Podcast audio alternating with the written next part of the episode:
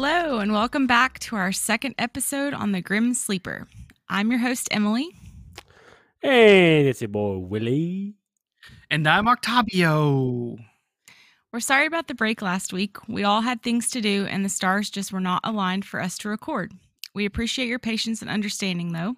So here we are, back at it and ready to crank this out. So put on your listening ears and join us in these bloodthirsty times.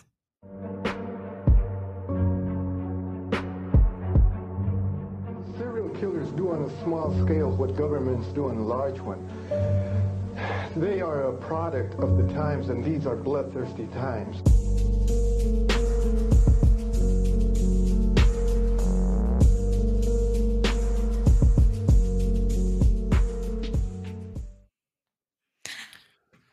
Hey! Hey! Caught you off guard there, huh? Yeah, a little bit. So has everyone seen the cartoon picture a fan submitted to the podcast? You guys saw it, right? Yeah, it looked pretty cool. All three of our faces on there. Oh, yeah. Podcast name and all that. So, yeah, you guys should check him out and, you know, maybe go get yourself one of his pics done or 12 of them. His name is Lil Young, and he's really good. He did my personal Facebook profile pic and then did one for the podcast as a fan submission. And here we are to shout him out. His Instagram is Young, young_AWT_101. And we've tagged him in both the picture on Facebook and Instagram so you can find him easily. And thanks again, my guy. Shit's dope. Yeah, dude, you did a good job. Thank you for that. Appreciate it. Yeah, it looked really cool. So this episode's kind of long, so I got to start though. We have a few corrections from last episode. For some reason, I kept calling him the Southside Strangler, but he is a Southside Slayer, not the Strangler. And I may or may not have called Anitra Washington a prostitute, and she wasn't.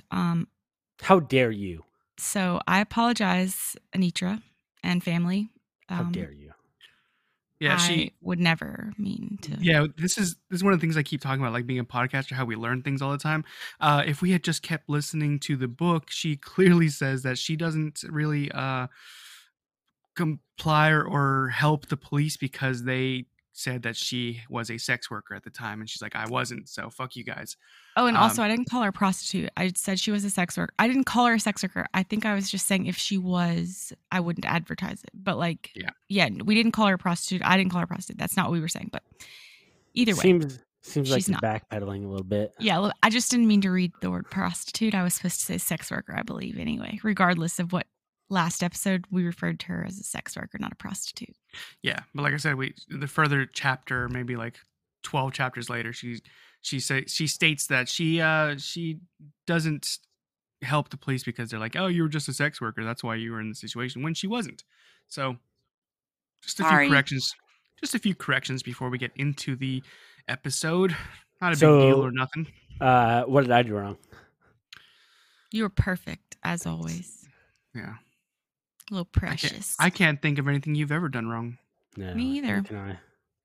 Thanks. No, neither can you. Yeah. You're so good. You're so good at everything. Whoa. Yeah. No, I was being serious. Let's not go that far. No feces there. I should be married if that's the case. I didn't talk about that. Anyways. Shout out to his. William, we'll start with that one today. OnlyFans listed in bio. Get him a wife. Yeah, this new camera. I'm going to start showing off my titties. All right, so we got a lot to cover this week. So let's go.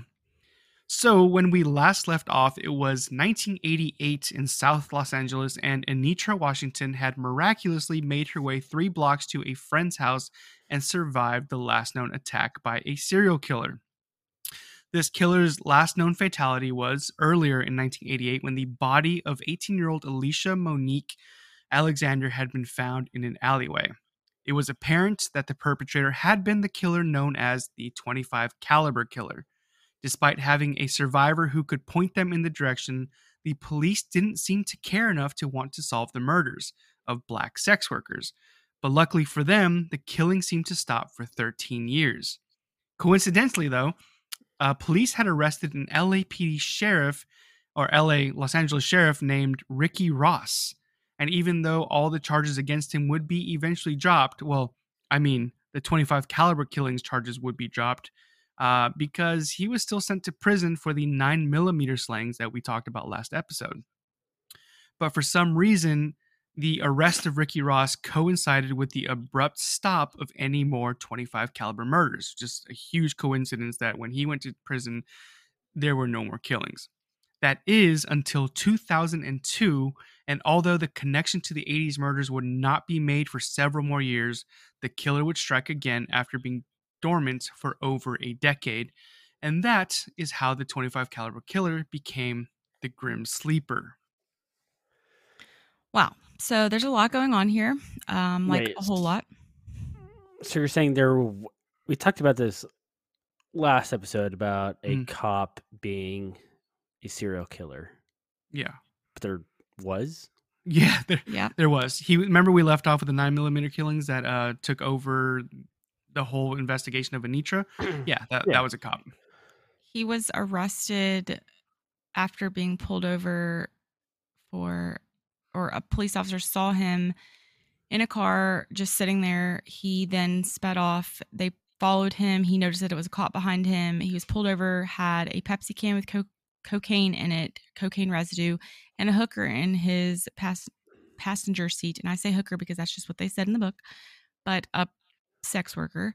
And hooker. He's like, I picked her up and we were just hanging out. I took her to the gas station, got her a Pepsi. She was thirsty, blah, blah, blah, blah.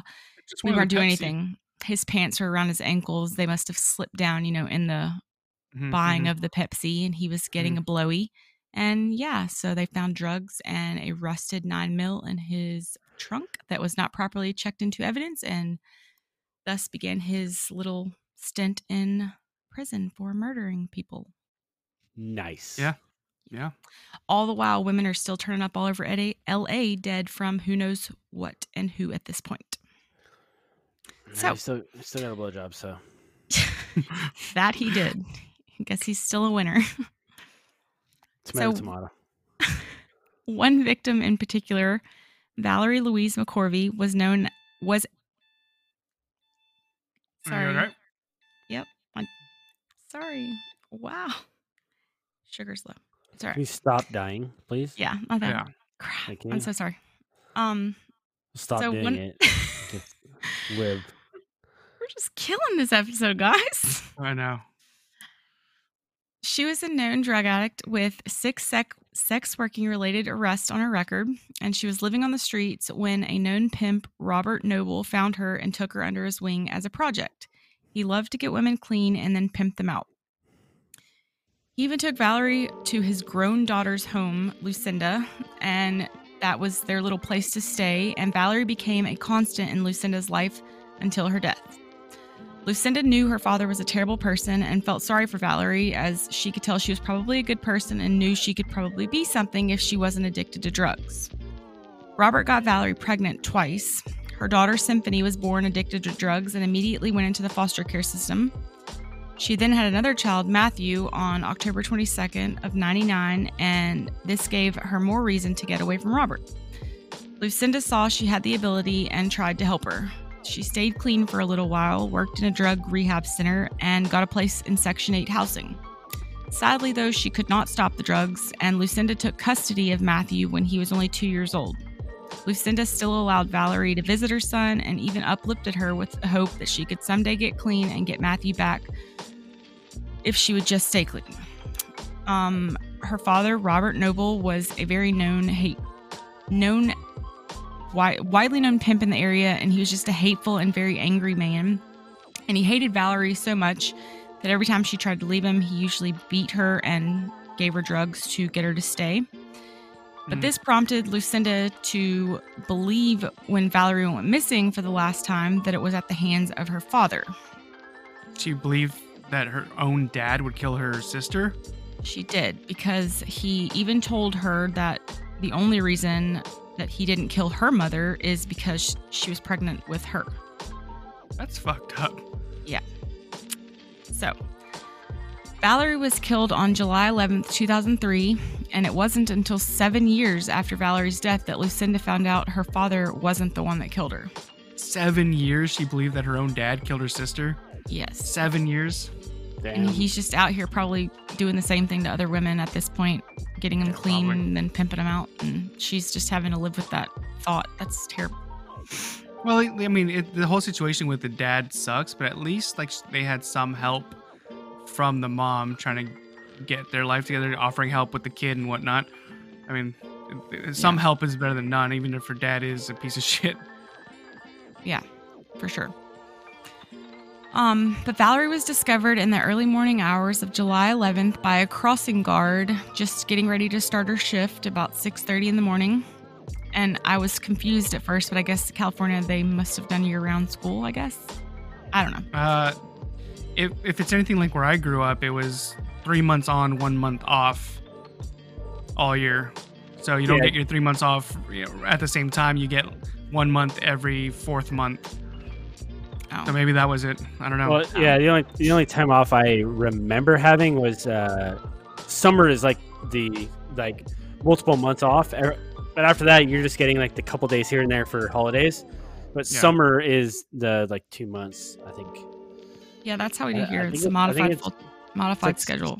September and then ends in July, August, September. Yeah, you get 2 months off, I think. Yeah.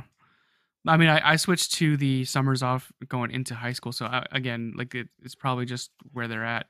Yeah, different. I think July was the end of the school year, and then it begins again June, July, August, September. Yeah, it begins again back in September. So a camp crossing guard, for all I know. I didn't really investigate that far. I just realized that. It could have been a crossing guard for anything, but it was at a school, in front of a school, in a neighborhood just like Lucas School here, but... Anyways, a man in a light-colored sedan approached her and told her that there was a body over there, and she didn't get a good look at the man or the car nor the body, but he told her, go over there, so she did. And she walked over there to where he pointed and located the body of Valerie Louise McCorvey.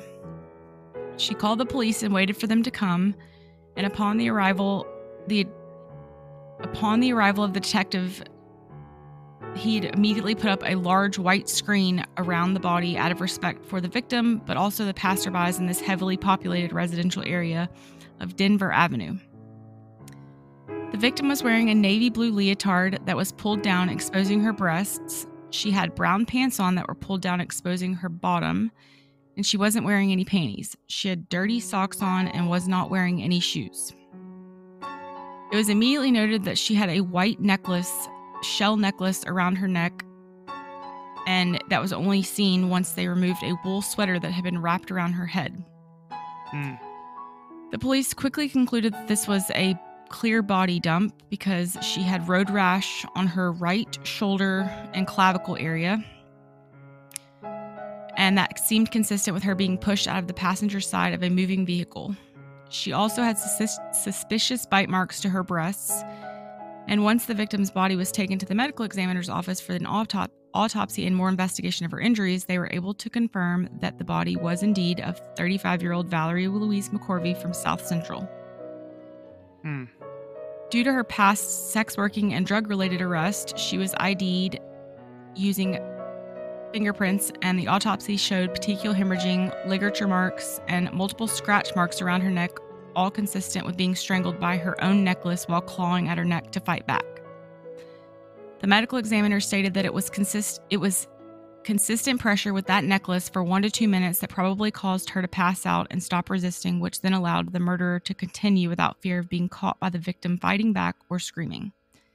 The medical examiner took DNA swabs to send off for analysis, since this was now more common practice, and that would help them keep track of any past or future cases that could possibly be linked. That's gnarly. That's why I don't wear a necklace. I also think you just wouldn't look good with a necklace on. How dare you, sir? I think mine would break. Yeah, dude, I don't know about you wearing a necklace, man. Yeah, I'm looking at you now, and why would you want to cover up that neck anyway? That's a sweet, sweet neck. Yeah, that's a sweet looking neck, bro. Good job. Yeah, my chicken neck. So as I see her pulling on my, I think it's platinum or maybe it's gold, white gold, I don't know, pulling on my necklace, like I'm fearful that just like very minimal pulling would not like break it. She was wearing a white shell necklace. Can you try that for me, please? Can you? I'll just reach over there and see if it'll break. Yeah. For the best I can do is give her a pearl necklace. Other than that, there's really not much else I can do. Well, I didn't say choker. I said. All right.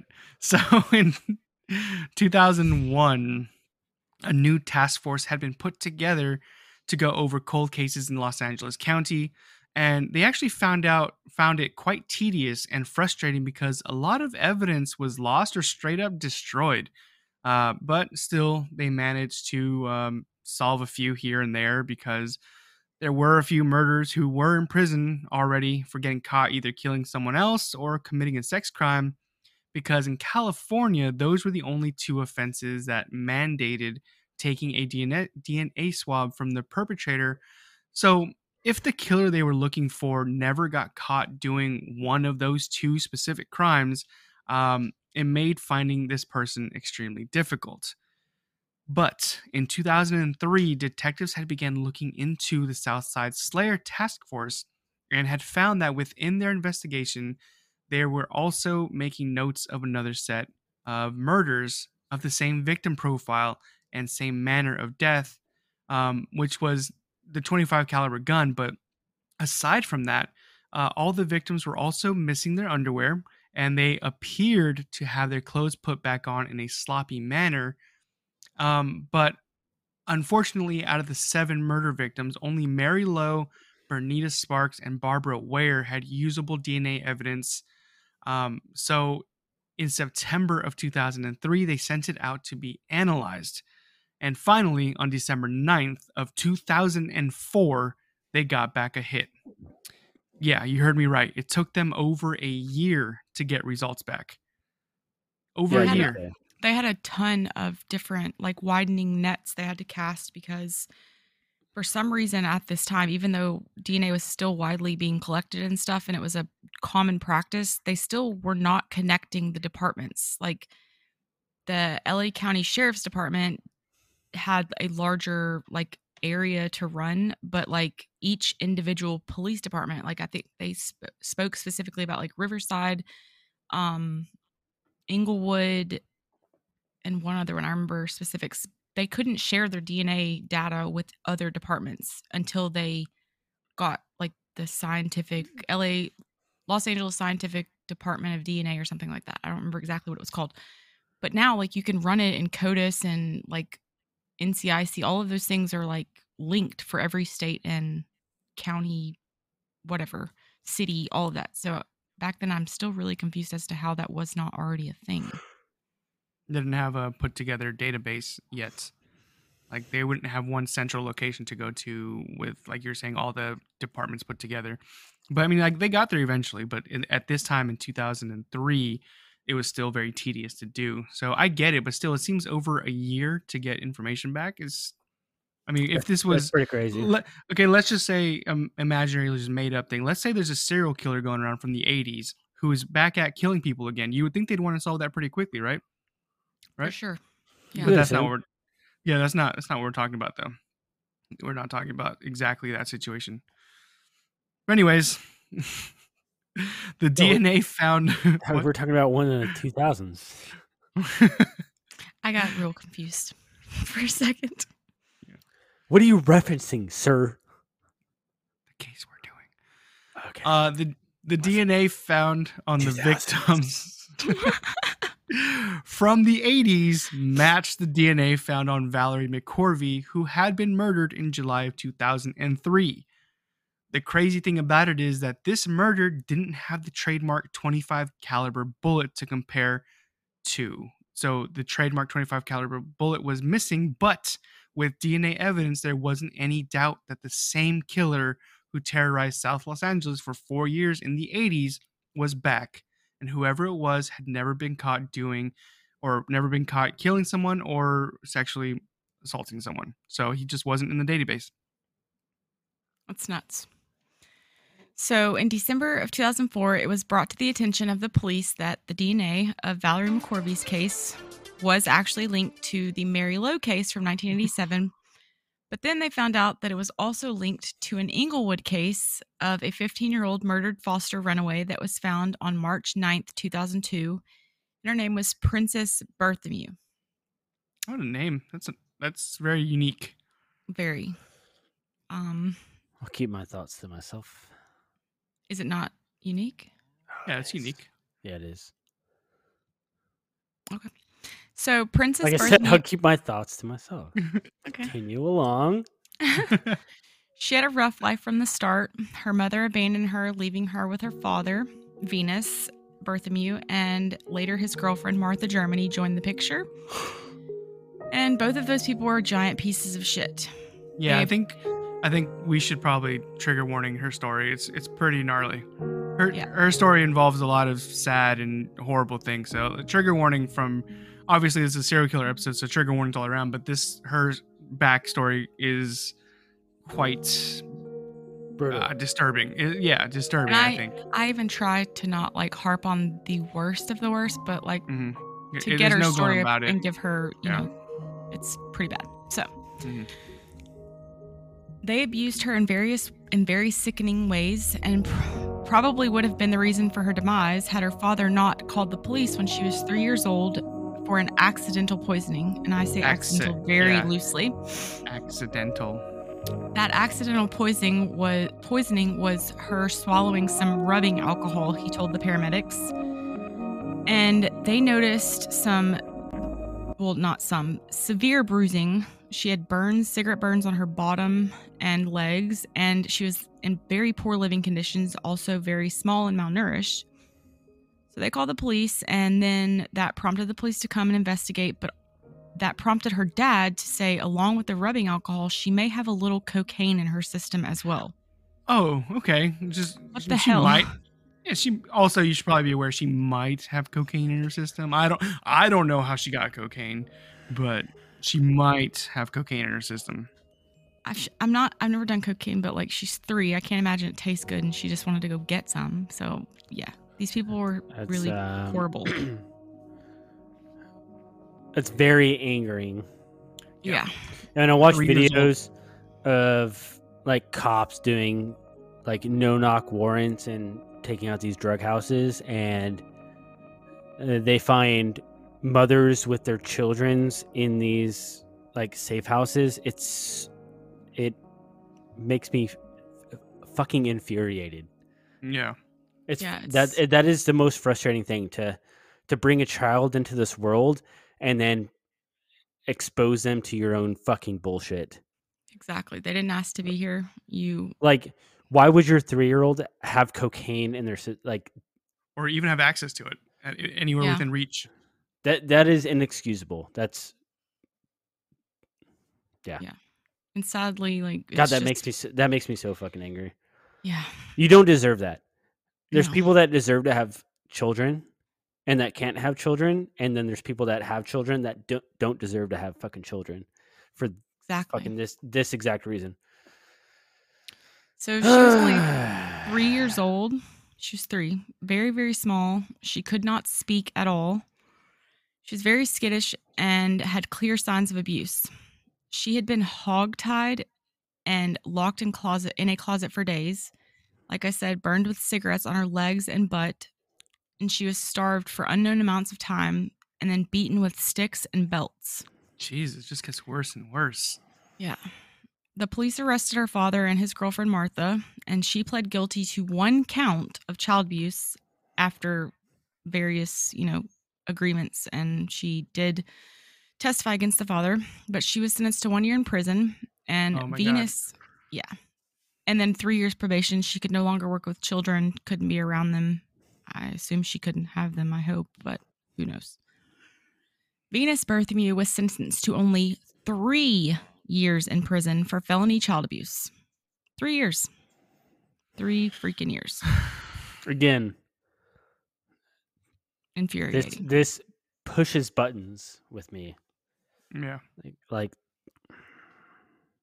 was very difficult. Why Why is the system the way it is? I have no idea. Sadly, it's still this way. I could go to a bank, pretend I have a fucking gun in my hand, and get 15 years to life for robbery. But I could just beat the shit out of some fucking child, give her fucking coke, and I would get 3 years. Yeah, it's especially your own child, and it's only a 3-year sentence. Yeah, 1 year for every year of her life that he has completely and utterly fucked up. These are the people that deserve life sentences. Definitely. Me going to a bank with a fake gun and scaring people, and you're going to get 15 years to life because you robbed a bank. But yet you abuse and like cause a lifelong issues trauma with a child, and you get 1 year or 3 years. And what's crazy to me too is that the drugs, like how we talked about the, you know, crack cocaine versus cocaine sentencing and issues like that with the crack epidemic.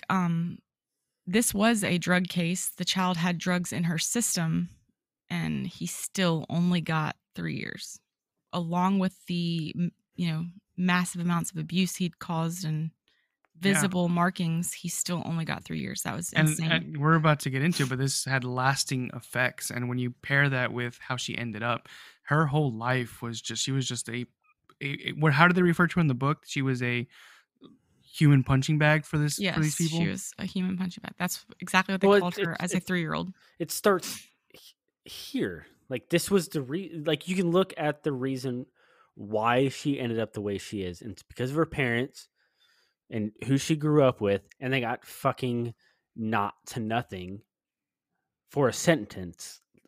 Like, yeah. Emily's gonna go into it right now, man. But she did end up in a good home, and she's gonna talk about this later right now. But still, let's get I wish the best for the child, but there has to be consequences to actions for the fucking parents, not just a slap on the fucking wrist and be like, yeah, you guys are drug addicts. We're going to give you 1 to 2 years and you're going to have to do rehab. Fuck you. Yeah, I was very surprised at the girlfriend. You need to do longer than that. You need to do 10 to 15 years for fucking up a young kid's life. Yeah, the girlfriend was actually sentenced to the probation 3 years after, and she was not allowed to work with children. The father's probationary period never said anything that he couldn't work with children or whatever.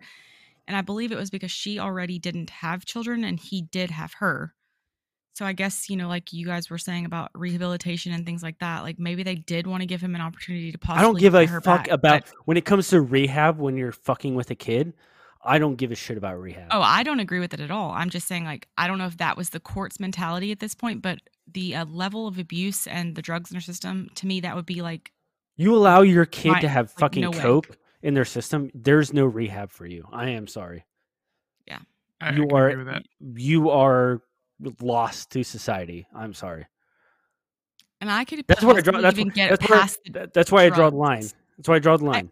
When it comes to kids, past the drugs, kids get into shit, but the abuse, no, that's 100% intentional. When you abuse a kid and somehow your kid tests positive for cocaine in their fucking system, there's no rehab for you. You're a piece of shit. You don't deserve to interact with the rest of society or have interaction with anyone else in society. Yeah, goodbye. I agree. Good day, sir. You win nothing. You're done. Yeah, I can agree with all of that. Like this is what we're talking about, where between the death penalty and rehabilitation, which is what I think the purpose of the penalty system is. This is definitely a case where there is no rehabilitation, and the just on the sheer trauma caused to a young child, and will like it literally, she's about to get into how it messed her up forever. It's just there's no the price to pay cannot be extreme enough. I mean, obviously not death, but forever in prison. You can't say sorry enough as a father to your daughter. I am so sorry you ended up as a sex worker and got murdered because of my actions. Like, no. So Princess went into the foster care system at 3 years old, and she was placed with a very good family, David and Dolores Smart. They had 2 kids of their own, David and Samara. and Princess had been their second foster child, and they welcomed her with open arms. She had a very rough time adjusting. She had night terrors. She didn't have any friends, and she was having a difficult time in school. Yeah, you're about to talk about it. Sorry. Yeah. She was diagnosed with a learning disability, and while she was fully loved and supported by her foster family, she still was having the issues of the night terrors, and she struggled socially because of how she was hogtied, put in a closet, starved, beaten, probably never taken out in public, but... I can imagine she had trust issues with almost every person she met. Yes. If her own quote unquote loving parents would put her through this tremendous thing, who else can she trust? Probably no one in her eyes, probably no one. Thankfully, though, she was placed with this family. She did become very, very close with Dolores because, as we've mentioned, her mother left her, abandoned her. She didn't have really a mother figure. She was taken from her father and his girlfriend at 3 years old, so she'd been with this family for them since then. But sadly, at 10 years old, Dolores died, and Princess regressed badly. She never recovered from the loss, and at the same time, David, her foster father's health, was also not doing so great. So he became unable to care for the younger children because they had also added another 2, I believe, foster children since Princess. So Samara, the Smart's daughter, was 24 at this time. She decided that she would take care of her foster siblings, but she was a full-time student, lived on her own, and it just became too much for her. So in 1998, when Princess was 12 years old, she again became a ward of the county after almost 10 years with the Smart family. I cannot imagine. Traumatic event. Yeah, just traumatic event after traumatic event, especially for someone like this. This has got to be, like you said, she regressed. This has to be just as mentally damning. Not just as, you know what I mean, but this has to affect her tremendously as well. I can't even imagine. This fully shapes and explains her history and future because... It explains a lot of... childhood trauma and why people end up the way they are. And you can talk to, hundreds of people that are on the streets and ask about their life, and it all comes down to childhood trauma. Yep. And this is where it's at. She went into foster care, was not taken care of, and just kind of left on her own. Yeah, at that young of an age, that fucks you up. She was taken care of by the Smart family, but it just took that was snatched from her. That was completely snatched from under her feet. Was pulled out from her. You're still in the foster system. You're still in the state ward system. That fucks with you. Yeah. Can you imagine being that young in the state ward? Knowing that no one cares about you. That's your thought. You do have that fear, I'm sure, of being pulled away again at any point in time. If you're not adopted, you're still technically a ward of the county or the state because you are in the foster system. Even adopted, you have to deep down. It's always in the back of your head. As a kid, you realize no one cares about me. No one loves me. It started with that. Yeah, I can. My parents don't love me. I grew up in my family. They didn't love me, and they kicked me out, and here I am living with a bunch of other ne'er-do-wells in a foster care system, and no one loves us. Yeah. That's going to deeply affect your mental psyche going forward, growing into an adult. Very much. So, and as much as the system is probably it's probably for the best, right? When you think of the foster care system, and it in essence, it is a good system, but you have to factor in the kids and how they react to their surroundings and realize it still fucking sucks for them. Yeah, these are developing brains. They don't quite understand the way the system works because in their eyes, it probably doesn't work because they're not... They don't feel taken care of to the best of their ability, even though workers who work in childcare or this system are also overworked, so they're doing what they can. It's just a whole fucking circle of awfulness, I think.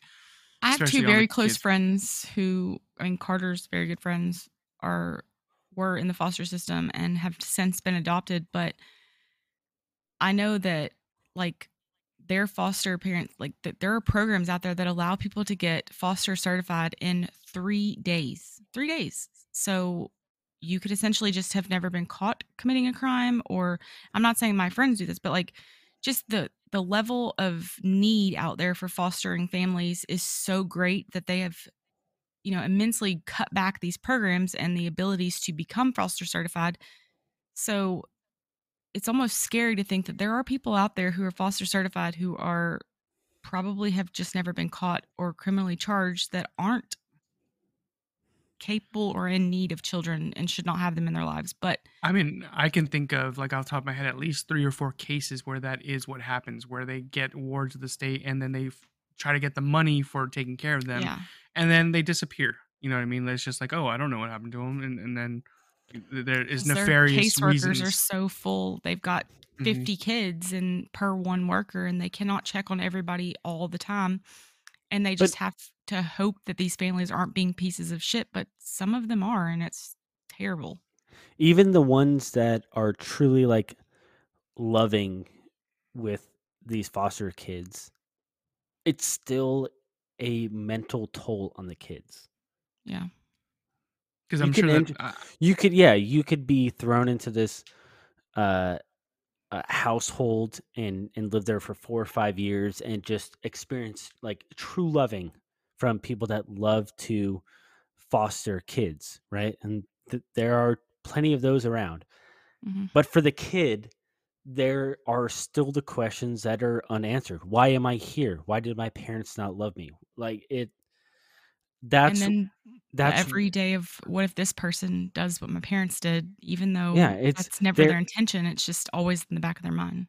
There is such a deep mental trauma that goes on with these kids. Yeah. And I mean, you see it. There's people that can pull out of it, and they become, you know, normal, can work a normal life and become normal people of society, as we'll say, but a lot of times they can't.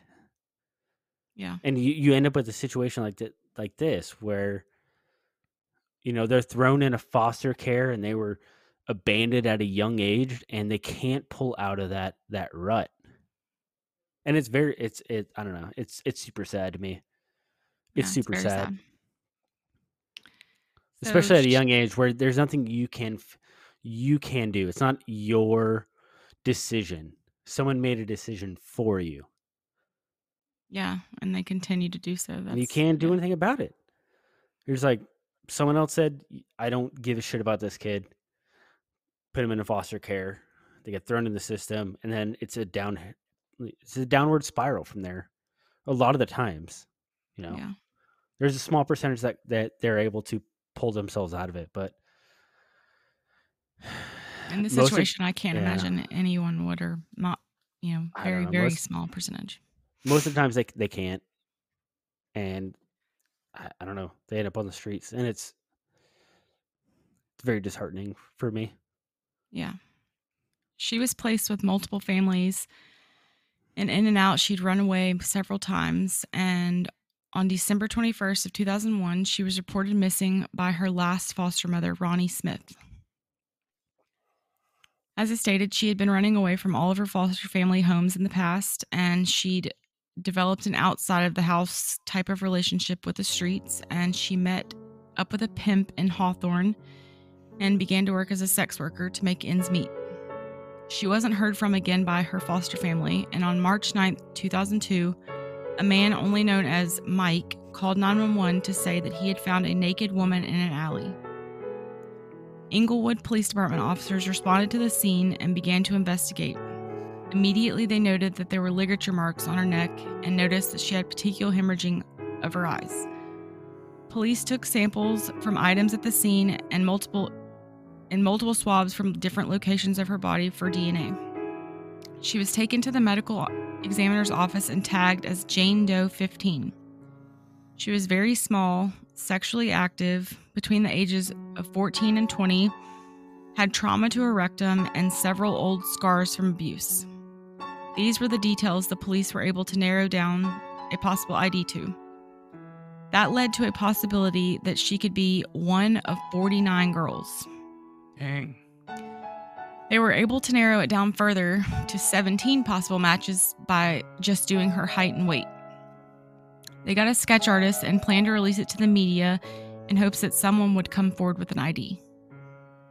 The sexual assault kit was sent off for testing, and there were several locations on her body that were swabbed for the kit that came back positive for saliva. It actually came back for amylase, which is found in saliva, and that's what led to that. But they ran these against the databases they had available, and there was still no match.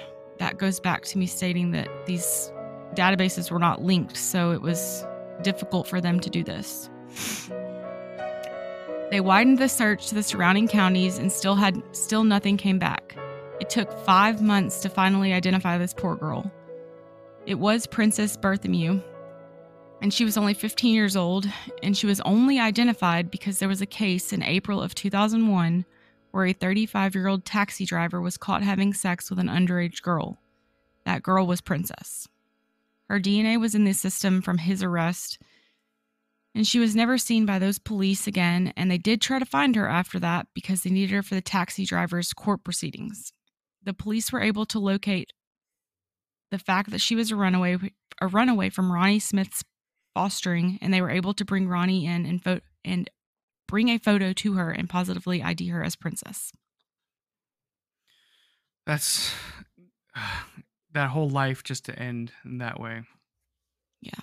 Just a whole life of just getting shit on, and that's how you end up. Like, it just is beyond unfair. Her life, I have like no words. Like that is one of the worst things I've ever heard. Yeah. Thankfully, though, that last foster mom was, at least not a giant sack of shit like some other foster parents were, but she at least cared enough to keep up with it and was able to ID her, and it just took way too damn long, that's for sure. Yeah, it did. So at the same time that the LAPD were making more and more connections to previous murders, a woman named Christine Pelisek, who was a reporter for LA Weekly, was writing about celebrity deaths, and she would frequently visit the coroner's office to ask about recent deaths in Los Angeles County. And actually, Christine is who wrote the book that we used for the source material of this series. And that book is called The Grim Sleeper, The Lost Women of South Central. So Christine had a very important role when it came to the Grim Sleeper case. She didn't solve it or anything, but she was heavily invested in telling these women's stories, which is how we came to know so much about them. So she managed to put the pieces together that whoever the killer was had taken a long break, and Christine is actually the person who coined the name the Grim Sleeper, since the killer seemed to hibernate for 13 years before striking again. Unfortunately, though, her story that was put out on August 27th, 2008, so just jumping ahead real quick here, and that article was titled, The Grim Sleeper Returns. His murdering Angelenos and cops hunt his DNA. Comps. I said C-U-N-T. The comps are hunting his DNA. Yeah, comps. You want to get comps at like Red Robin, or I got you covered. Well, that article was not well received, and police actually hated that she named him that.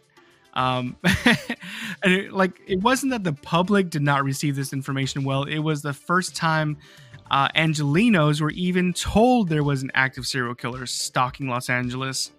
Even worse was that in the article, Christine talks about how in her dive into this case, she had been the first to contact the victims' families and inform them that their loved one had been murdered by a serial killer who was still out there right this moment. like we talked about last episode, like the detectives who are searching or doing this case would like inform the family that their loved one had died, right? And then they would never follow up, literally ever. And this is 2 decades later, and this journalist is the first one to even talk to them about this. So as you can imagine, they're pretty pissed off about it. Anyway, the coroner had told Christine that there were an alarming amount of body dump cases of women in the area. And if you don't know, body dump cases are cases of victims that were killed in one location and then dumped in a different location completely. And a lot of times this actually makes cases much more difficult to solve. Clearly because of evidence or lack of evidence, it just makes cops' jobs much more difficult than they need to be. So don't do that. Noted. Okay. So although the coroner had compiled a list of these body dump cases and spoken to the LAPD about them, they went largely unchecked. So Christine had begged the coroner to share this file with her, but he wouldn't do it. He's like, no, you can't share these files with you. Like, this is a reporter. Like, they're not going to share everything. And it took her 2 months of like essentially begging every day for the coroner to to give her the list. And eventually, like 2 months of constantly badgering the guy, he gave in, and Christine was able to see the list of 38 names that were divided into white and Asian victims on one list. And that list had 20 names. And then the other 18 victims were all black females. So her next step was to get a copy of the autopsy report so she could compare the manner in which they died and maybe see a connection. And after reviewing the autopsy report, she started contacting the detectives who investigated each of the deaths. And she actually found that a majority of the cases were not homicides at all, but, you know, were anything from drug overdoses to natural deaths with like a few suicides mixed in as well. But there still were quite a few homicides in there. So when detectives got back to her, they were surprised to see that a reporter from LA Weekly was interested in the deaths of like drug-addicted sex workers, because mainstream media usually doesn't give a shit about those people. Yeah, so the media wasn't giving much attention to these particular cases until the police finally found the catalyst to this whole case. That was Janecia Peters. She was born on December 15th of 1981 and was trying to start her life over on December 31st of 2006. After years of moving in and out of shitty hotels or living with whoever, she found a place to call her own and excitedly called her mom and 2 sisters to let them know that she was finally getting a place to stay for good. She was one of few that had a very loving, happy, and supportive childhood. She started a dance group with her sisters called Ladies at Work when she was 8 years old, and she loved playing jokes and making dinner time a mystery at her house by taking the labels off of all of the canned goods in the cabinets. She sounds like a menace to the household. A little bit, yeah. Are these beans? Are these green beans? That's the fun of it. Who knows? You'll never know. Who knows? She also loved to slather herself with Vaseline sauce? And get in the cabinets. Enchilada sauce. I just had those. So she did have a very loving and supportive close-knit family. And sadly, during her teens, she started losing friends to drugs, jail, and murder. Like many other during this time, she developed a drug addiction and she became pregnant at 19 years old, and her mother told her up front that she would support her no matter what. She clearly had a good home life, but regardless, drugs are no match for even the best upbringing. She didn't finish traditional high school until after she gave birth to her son, Justin, in February of 2002, and her mother expected all of her children to attend college, so with the full support of her mother and sisters, she enrolled to continue her education and hopefully become a computer programmer or teacher, as she always dreamed of. Her mother, Laverne, believed college education was the only way out of poverty, and she made sure she did everything so she could set her daughters up for success. Man, that is... so sad. Very. Yeah. It's like a whole drastically different lifestyle than Princess had, where she, Princess had a horrible start and end to her life. Janecia seemed to have the complete opposite, almost like she had, even though she got into drugs and she got into pregnant at an early age. I mean, she was still 19. But she had the support of her sisters and her mom. Like, it wasn't like she was left out to dry. Yeah, it just goes to show that, yeah, like people like Princess who have a horrible start are likely to get into this. But again, it doesn't, like, when you have the situation of being into drugs or whatever, or you end up in a certain way, it could be anybody. It could literally be anybody. Even someone with what seems like a full or a bulletproof support system. Yeah, life doesn't always go as our parents plan for us, and due to her cocaine addiction, she had to do what she had to do to keep up with the habit, and she started moonlighting as a sex worker, sadly. Yeah, when drugs take over, it becomes very sad. Yeah. Because it seems so easy, right? Mm-hmm. Yeah, you would think that I don't have a drug addiction. I can't compare. I don't think either of you guys have a drug addiction. No, not lately. Not lately. But to have one and then still have a family support system in place where they want you to succeed, and yet you can't because of the addiction. That's very sad. Yeah. That's very sad. That's very, that hits me more than anything is, if you had a drug addiction and your family just gave up on you, right? They're like, fuck it. They lived their life. They made their decisions in life. And they chose drugs. Let them do what they want to do. But to have a mother that's like, nope, you're going to college. I want you to succeed.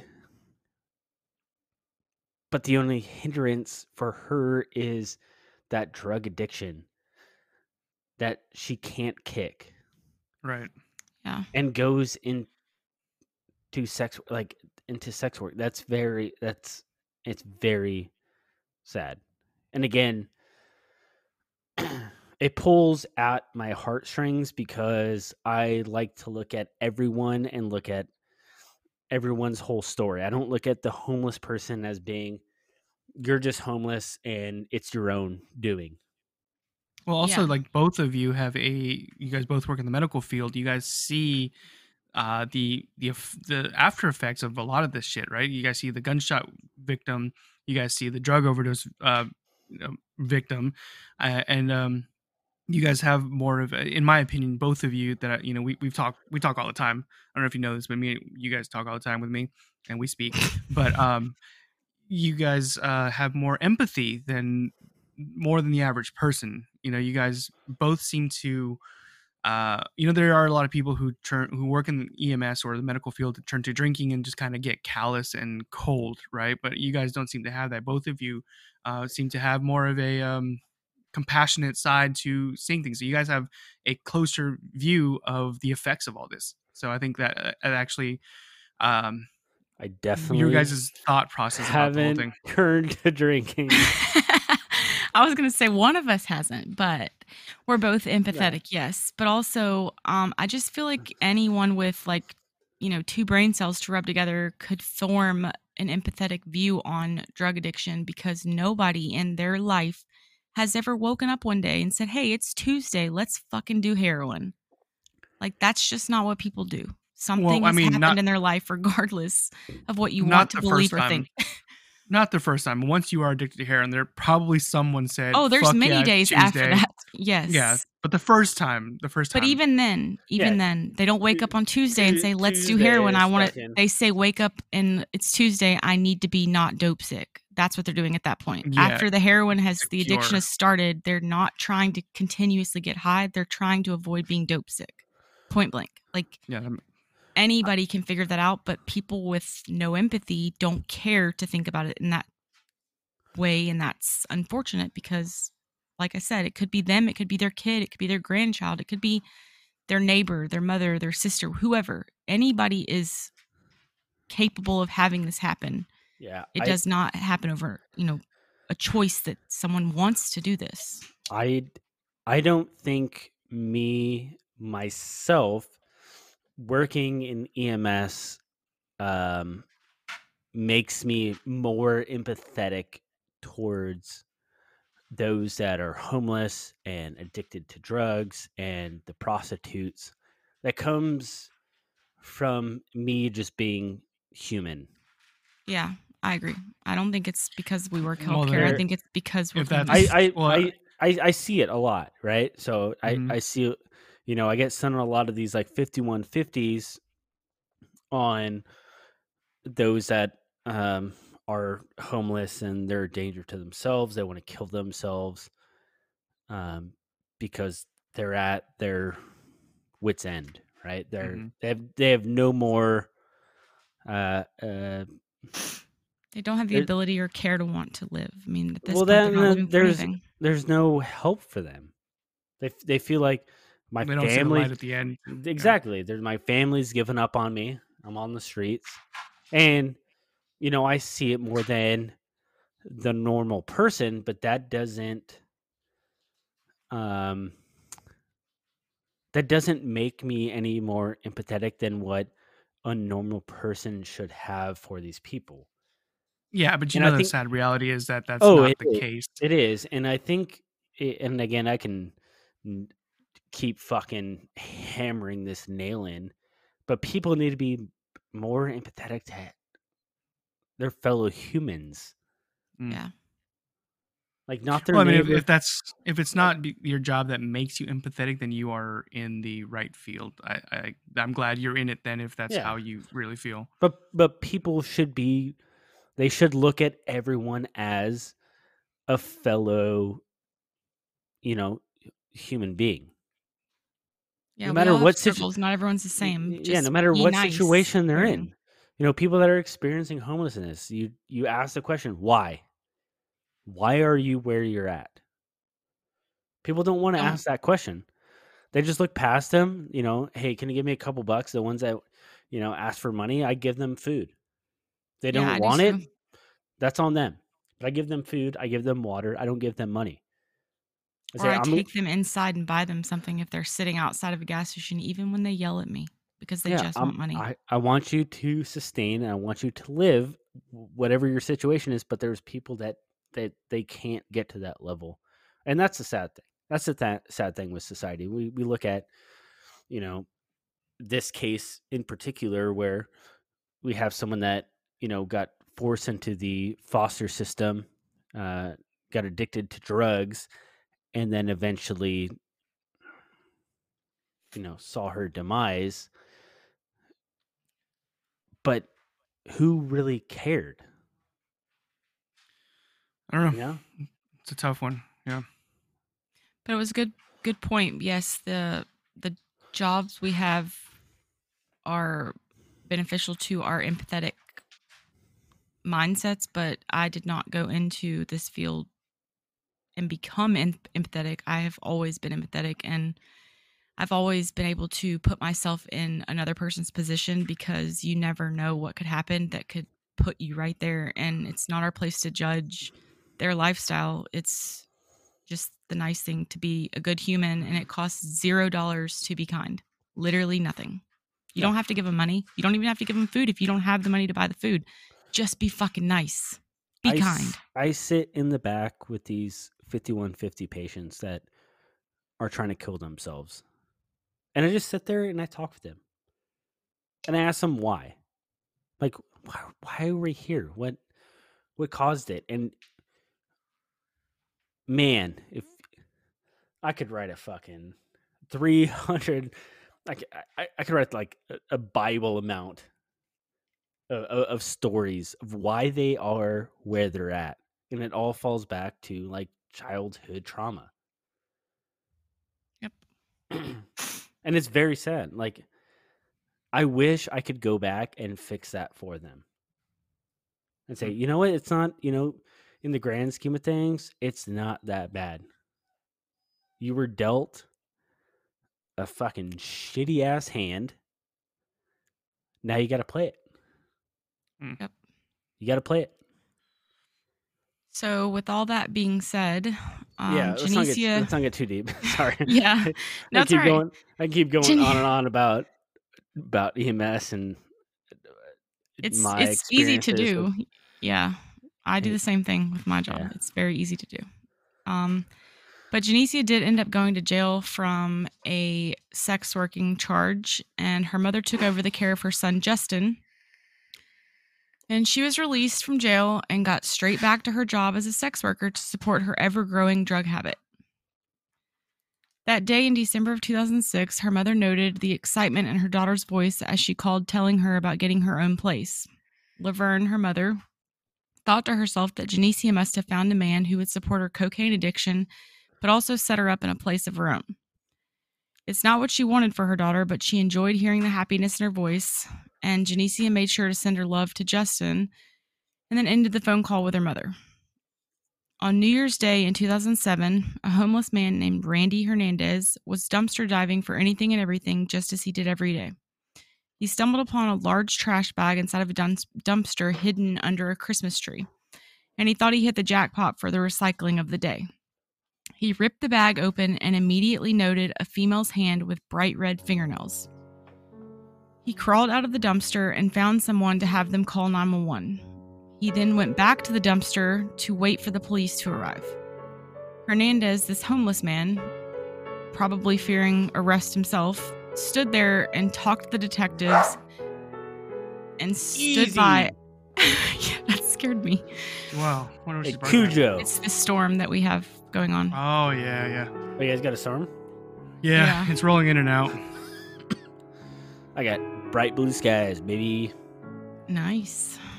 He stood by as the detective entered the dumpster to remove the Christmas tree on top of the bag and noted a large black trash bag that was closed with a zip tie. He then saw the rip section that Hernandez made and saw the hand with red fingernails. The dumpster was semi-secluded and blocked by a wrought iron fence behind an apartment complex, so it was very unlikely that anyone would have seen the body being dumped. The detectives called the medical examiner's office and had a flatbed tow truck sent to the scene so they could load the entire dumpster on it and have it brought back for full examination to make sure that nothing was missed and any DNA possibly left from the killer could be collected properly. This is a huge step from the past cases we've talked about. They're really going deep with this one to figure it out. Yeah, they made sure that they didn't miss any evidence at all. I mean, they take a whole ass dumpster. A whole fucking dumpster. Yeah. So, like I said, they seemed to be really on top of it from the start. At the coroner's office, the dumpster was carefully examined inside and outside. It was placed on its side, and the black trash bag was removed. They were able to remove her body and really see the horrible story that were the final moments of this poor woman. She had a .25 caliber bullet to the lower back, causing her spinal cord to be completely severed and caused immediate paralysis. She was unable to run. The autopsy also showed petechial hemorrhaging in one of her eyes, and it was likely that she was strangled, gasping for many minutes for breaths before she died. She was then folded into the fetal position and placed in a giant black trash bag that was sealed with a zip tie. The report noted that she was wearing a large heart pendant necklace, white and black earrings, and only one gold stud earring. She had a tattoo that said sexy over her right breast, and they performed a sexual assault kit. This was a bunch of swabs from various places on her body to test them for victim and assailant DNA. There were no bullet casings in the bag, the dumpster, or at the scene, and there was no blood spatter found. The next day, after the coroner's examination, she was positively ID'd as Janecia Peters. Vice cops already knew her, and they knew her as Destiny. She had been seen the night before by locals, and they interviewed people to see who may have seen her or who they saw her with. A sex worker told the police that she had last seen her at 1 a.m., and the toxicology report came back showing that she had cocaine and alcohol in her system at the time of her death. Her family wasn't notified until 2 days later, and they were able to reach one of her sisters. They went to the apartment of that sister, and she was very frantic because the family, including her mother, had seen on the news that there was a teen girl found dead, but they never imagined it would be Janecia. 4 months after her body was found is when the LAPD pieced together the information from past cases and put together that Janecia was the latest woman to fall victim to the unknown serial killer running around killing women with a .25 caliber gun. Man, can you imagine being notified 2 days after? No. And knowing that you just spoke to her on Christmas or New Year's Eve too, and she was so excited about moving out, and then you don't want to think that's your daughter, but also at the same time, you know the lifestyle she's living. I can't. The mom and sisters are probably just beside themselves, I'm sure. You see the news, right? Mm-hmm. Everyone, they saw the news. They don't show the body, obviously. They blur it out, but... Well, they were also saying she was a teenager. They were labeling her as a teenager per the news, and she was 35. Well... size, I guess. Was this the case where the police knocked at the door and asked her to come in? She said no. Yes, this was that. The sister was frantic and was very... The cops are like, are you related to Janecia? And they're like, yeah, that's my sister. What's wrong? Is she okay? Like, can we come in? It's like, no, is she okay? The cops are like, can we please come in? He's like, fucking tell me right now if she's okay. Like, why would I let you into my house? Just tell me what the fuck you want. And eventually they're like, your sister was found deceased. And then she's like, then that's when they let her in. But like, and they called her. She called her mom with the police there. Her mom didn't answer the phone. They couldn't reach her, so she got an aunt who had to go find the mom, who was out, celebrating the new year, not in like a hood rat way, but just celebrating. And she never expected to be contacted and told that her daughter was dead in a dumpster. I mean, how would you guys react to that? You have children. I don't. I would lose my shit. If you saw cops walk up to your door, right? Mm-hmm. I think so. I think you would just know. It's the same. At this point, I would think it's like one of our family members, but not our kids because they're so little. But at that point, when they're older, I would think that. If you knew one of them was missing. Yeah, I would always have that. Let's go worst case, and I don't want to go worst case, but let's say Luke is missing. Mm-hmm. A week. We'll say a week has gone by, and then you watch cops walk up to your front door. Yeah, I would immediately be like, "Get the fuck off my porch! My kid's not dead." I would immediately be like, "Get the fuck away from me!" Yeah. I would just know. I would do the same thing the sister did. I would be like demanding answers. Like, don't know. We don't need to come in. There's no pleasantries needed. Yeah. You don't need to come sit on my couch and hold my hand. I need you to fucking speak right now. Yeah. Tell me what's going on. Yeah, it's definitely an understandable reaction to, because you have that feeling, and you just like, dude, just fucking tell me why are you here? Just tell me. I don't need to let you inside. Just tell me what you want. But honestly, until Will just said that, I didn't think that was an acceptable reaction. I didn't really get it until just now. Like, her sister is on the streets. She's living a not ideal lifestyle, and they don't even know that she's missing at this point. It's been 2 days, but to them, this is a normal thing for her to not speak to them for days on end. So, of course, when the police come to your door, you're going to assume the worst. And I didn't think about that, honestly, until just now. Yeah. Yeah. It's a rough thing all around. I mean, I don't know if it's comparable, but it's like when your son or his daughter's in the military and you get that knock on the door from people in you think of like World War II and you watch the movies, right? Yeah.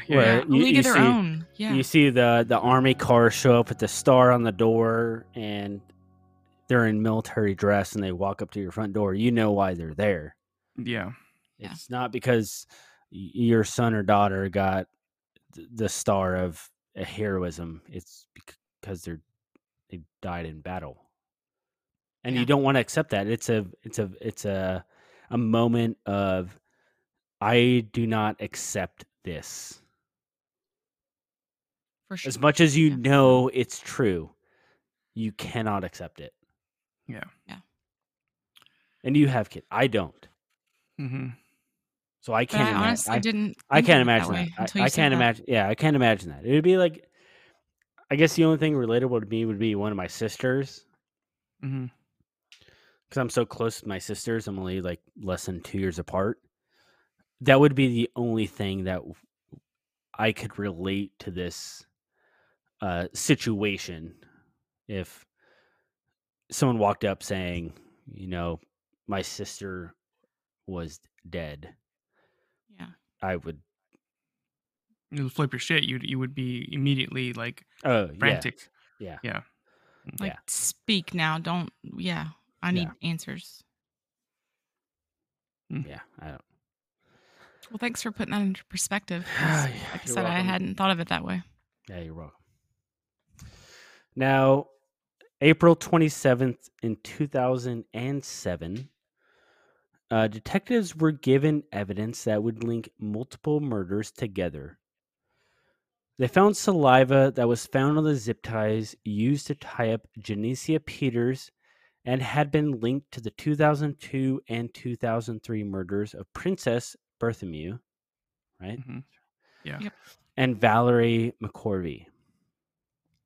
This DNA would also be linked to the 7 killings of women in the 1980s.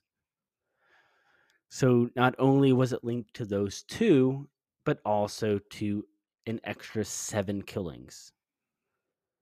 Now, we follow the story of Kilcoyne. And Kilcoyne went to the captain, who was Kyle Jackson, and explained that the murder of Janecia was quite alarming.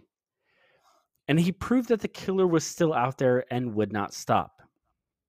Kilcoyne needed a task force to hunt down this ruthless killer. And the captain, Jackson, came back an hour later, giving him the green light to assemble this task force. Kilcoyne would be the leader of this new task force and spared no expense getting the best of the best to join him. Now, Kilcoyne himself was a burnout. He'd been working a long time. He was working homicide for 26 years, and this new task force was a welcoming change to his mundane life. He had first started his career in 1977 as a patrol officer in the Hollywood Division, before eventually moving to the West Valley Division, and then back to the Hollywood Division. Now, Kilcoyne would finally get his start into detective work in 1982, when he was asked to help out on a case by Hollywood homicide supervisor Russ Custar, who took Kilcoyne under his wing and molded him to become one of the best detectives.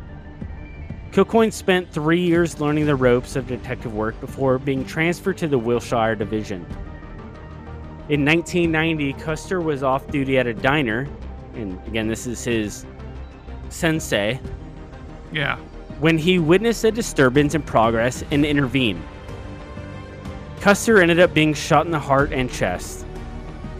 But Custer was able to pull his gun, and he ended the threat, but then succumbed to his injuries at St. Joseph's in Burbank. Kilcoyne would then join the Robbery Homicide Unit in 1994 and was involved in numerous high-end cases, including the O.J. Simpson case and also the murder of Bill Cosby's son, Ennis. I never knew that his son was murdered. I didn't know Bill Cosby had a son. I didn't know he was murdered. I didn't know he had a son, and also I didn't know that his son was murdered. Also, I didn't mean to make Kilcoyne's story so epic with his music, but it worked out. This is very epic. Kilcoyne is a badass. Yeah. Also, that name, like, I thought that was like a little moniker or something. I didn't know it was his actual name. I didn't look up. Yeah. So I listened to the book and it says Kilcoyne. I didn't look up how to spell it. I just spelt it out. Kilcoyne. Yes. So did I, dude. I did the same thing. I just assumed that was like a, I don't know, something. It meant something like a, I don't know, a task force or something. No, his name's Kilcoyne. That's his name. He's badass. It's a dope name. Yeah. So after being part of the O.J. Simpson and the murder of Bill Cosby's kid, he recently solved the case of the Black Widow murders. Are you guys familiar with those? I don't think so. Okay. Two women, Olga Retterschmidt and Helen Golay. They befriended multiple homeless people, took out life insurance policies on them, and then staged hit-and-run murders and collected on the life insurance policies. This sounds like that one show we watched, The Worst Roommate Ever, the old lady. Yeah. Wait, that old lady was the killer? Yeah, the old lady was the killer, yeah. And she would take in these... Did you not watch it? She didn't watch the episode with me. I thought the old lady on that page, and I thought that she was the victim, and I don't do well with old people getting murdered. I have a special place in my heart for old people. She was a murderer. No. But yeah, she would take in these special needs guys or people like homeless people and... Yeah, and then they were just. Oh, I don't know where they went. He's in Mexico. Well, I don't know. Well, she was cheesing hard in her picture on that cover. Mm-hmm. Okay, so long story short, on that, she had done it before, where she would take in people, and you can live here for free, but I'm going to be the signer on your social security checks. So she would get the direct payments for social security for all these people that lived in her house, and then she would kill them and still continue to collect those checks and she's legally allowed to sign for them. Yeah, she buried them in her garden. Her little garden, yeah. And there's like 7 bodies back there. Yeah. Wait, that lady on that show? Yeah. Yeah. And there was one person because she liked to help out like the homeless in the area. She was infatuated or became really good friends with one of the people that she's like, hey, this is going to be a good fit for you. Sorry, this is a side tangent, by the way. Yeah, completely. I'm interested though. I'm in it. It's a side tangent. So there was a guy that was homeless, and I think he was from like Costa Rica, and she wanted him to get help because he was staying at a sober living facility, but he wasn't a addict or anything. That was just his living conditions. And she's like, hey, here's this new place. I'm going to put you in here. She's fucking fantastic. Like, everyone loves her. And then he disappeared. And so this one social worker like fought to find out what happened to him. And that's how everything unfolded of talking. Because they had one person who cared about one person. Yeah. It was enough. Yeah. One lady that cared about one homeless person who ended up in the house, and he just disappeared. And so she talked to one of the other people, and he's like, oh, she's lying. And then it turned in, it morphed into like a big old investigation. They dug up her garden and found bodies, and she actually I'm gonna have to watch that. She actually, it's a good show. Like, this whole show is, it's kind of infuriating a little bit. Like, well, not a little, a whole lot. They let her run away. Wait, what?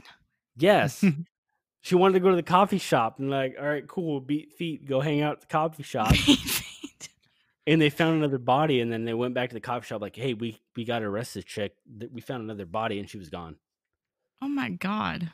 Yeah, those sound like bang up cops right there. Yeah, and then they showed like digging through the garden, and she's like, "Oh, here's shit, that's bone." Okay, that's bone. The garden is tiny. It's tiny. There's like 7 bodies in here. Yeah, it's probably like 10 by 20. Think of like what? That lady was not big enough to be out here hauling grown-ass men around. Somebody's helping her ass. They say that. They're just like, this little old lady is doing this shit? Like, oh, she was always gardening. She's always digging holes back there. How did she kill him, though? Poison, I believe. Oh, poison. Lord. Yeah, they poisoned their, like, tea and stuff. Shit. Go ahead and say it, Will. Go ahead and say it. I digress. Thank you. But it's a really great show. Yeah, it really is. It is. It's honestly fucking really good. Mm. I was going to catch the Kardashians after this episode, but I might have to pick that up tonight. The what? They're on Hulu now. It's a whole new series. Okay? Yes. You'd love it, Billy. Come on. All right. The only person I would love to be is Pete. Pete. Oh, I'd love to be Travis. No. No, I think I would be Travis. I think, who's he? Chloe? No, he's with Courtney. Stop. Okay. I don't know.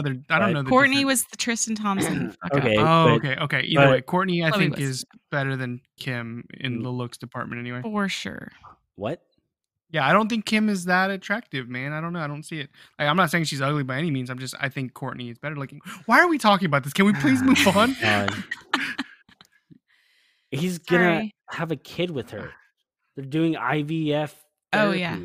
Wait, which one? Travis? Bro, we're not here to talk about Kardashians. Please move on. Yeah, Travis and Courtney. They're doing IVF. Oh, yeah. They are. Yeah.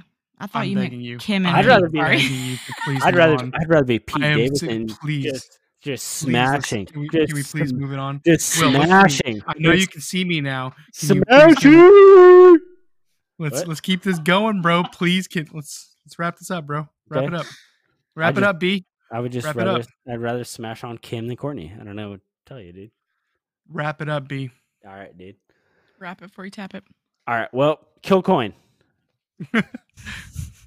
He joined robbery homicide in 1994, and again, he was involved in those high-end cases. O.J. Simpson, the Bill Cosby son, and then I briefly talked about the Black Widow murderers. Mm-hmm. Again, this was the Olga and Helen. They became friends with multiple homeless men, took out life insurance policies, and then they killed them. Now, I have a lot of notes here that I'm trying to get through, but they pulled in a lot of heavy hitters into their division. David Grochi, Rod El Guapo, Amador. They have really cool names. Yeah, that is a cool name. We talked about this in our El Chapo series. Like, we want cool nicknames. They have cool nicknames. Gino Rubalcaba. And so he pulled in investigators to create this task force to specifically find this killer. And they got forced up on the 8th floor of the LAPD division. And started searching around because, again, this was like a abandoned floor. Yeah, imagine that, like just dry. So like, we got to find office desks. Found fax machines. And they try to come up with a name. They're trying to figure out a name for their squad. And like, the captain was like, "What's your squad name?" And they were joking around, calling it like the Hillside Strangler and blah, blah, blah, blah. Yeah, because the Grim Sleeper wasn't a name yet. This was 2007, you said? Yeah. And so the main guy was like, we're going to be Task Force 800. Like, oh my God. There are 800 victims? He's like, what? No. No. It's a number on the door. Man. The number on the door to their office was 800. I guess it's a good thing they're good at detective work because their imagination is not very good. No. They're like, they just look at the number on the door. Yeah, we're on the 8th floor. I thought it was going to be so meaningful. Like, that was literally the reason was the door number? Yeah. The door number, yeah. Yeah, Task Force 800. Because they're on the door said 800. Nice. And so once they came up with the name, the task force started digging in. Kilcoyne would use the fingerprints they lifted to match them to the database in hopes it would match with the FBI's investigation. But this killer was different than the other serial killers in the area. Was he killing black women of the night knowing no one would look for them?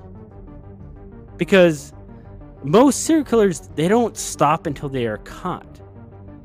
And now the 800 task force was keen on finding this mysterious killer, and more importantly, the bodies, because they were finding them dumped in trash dumpsters in the area. And for the most part, the 800 task force wasn't making much progress. So when they saw an article about Governor Jerry Brown making California the first state to allow familial DNA to be tested against criminal evidence, he was super fucking stoked. And basically what this means is that if they had DNA evidence and they weren't able to bring up a match in their criminal database, it was now legal to check outside DNA registries of people who have not committed a crime. However, this could only be used in cases where the perpetrator is a public safety concern, specifically in sexual assault cases and murder. And all other investigative efforts have been exhausted. So, you know, obviously this is a huge deal and super controversial, since the authorities are thought to be intruding on our civil liberties, and a lot of people were against it. DNA has been a tool used across the pond in England since like 2002. But Americans had, and some still do, see this as a huge ethical problem. Yeah. A lot of it's... it's a huge ethical problem, I think. And I kind of... Do you think that? I see the... Well, I see the benefits of it, and I'm super for it. But I do see that side of it. I do see how it could pose ethical questions. I do see it. But however, I'm super for it because, like, I've said this before. Like, if my brother has committed many crimes and my DNA catches him, fuck yeah, you know, fuck you. You know what I mean? Well, there are very few and far between jobs that require fingerprinting, right? Right. My job requires fingerprinting. Mine too. Yeah, mine too. People are reliant on the public service, and so, you know, I had to get fingerprints. That makes sense, but not every...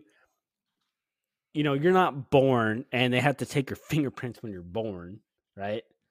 So the ethical thing, like, I could give two fucks about it.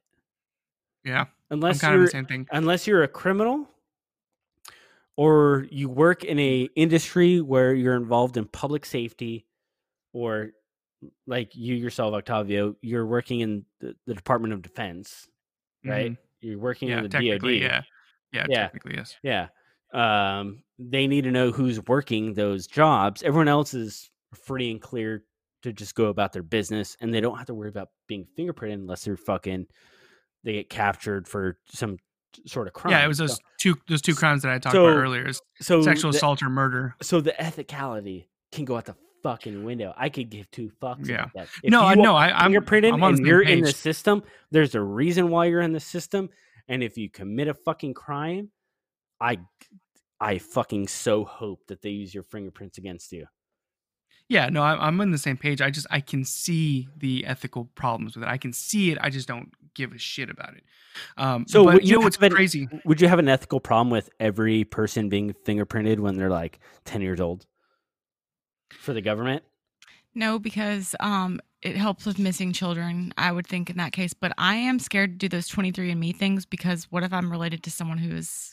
See, that's what I'm not afraid of. I don't want to be related to someone, but I'd be like, you're gonna be related to Hitler?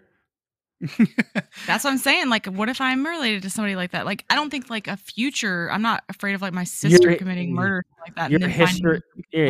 Your history doesn't dictate what you are. So no, bear that in mind. I know. But you know what's crazy, dude? Is does that help your emotional thing? Like, your history doesn't affect who you are. Yeah, thanks.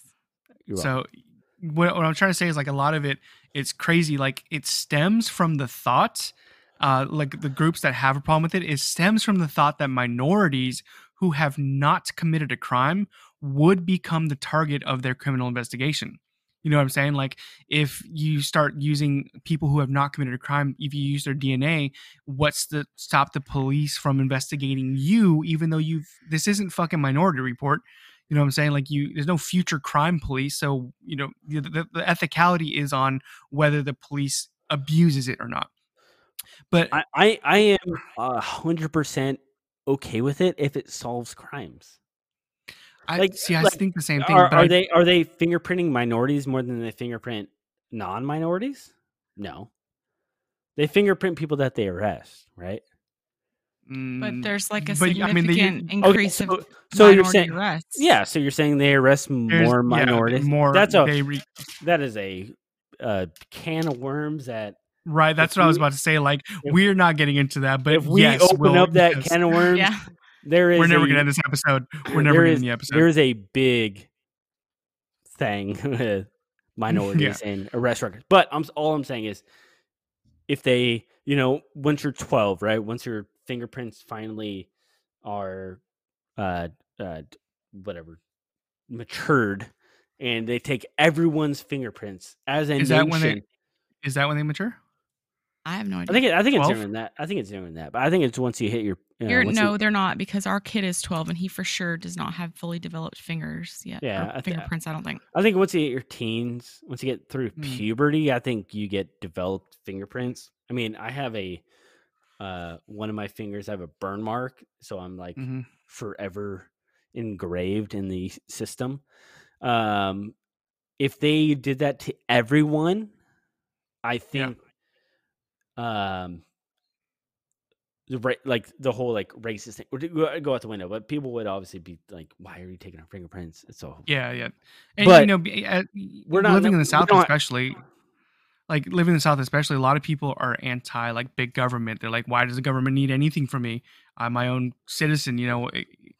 A lot of it stems hate that shit because one, you have a social security card, and if you drive a fucking vehicle legally, you are in the fucking system. You have your picture taken, your address, your birthday, your social security number, all that shit. And people anything and everything they want to know is in your pocket at all times. So this is a whole other this is a whole different conversation. We could go on a whole podcast about the government and why people are against it. They're overstepping and why they're fucking stupid in that, because you need the government to exist in this society. Yeah. Anyways, right. So another aspect of it, these people thinking is that they thought that familial DNA searches would be used more on colored folks. But okay, this is just me. I could be wrong, but from what I have seen, familial testing is kind of expensive and it is historically have mainly been used to solve high profile cases of white people. So that thought process to me is kind of not. That goes out the fucking window, dude. If they're saying race is the thing, it's like, get the fuck out of here, dude.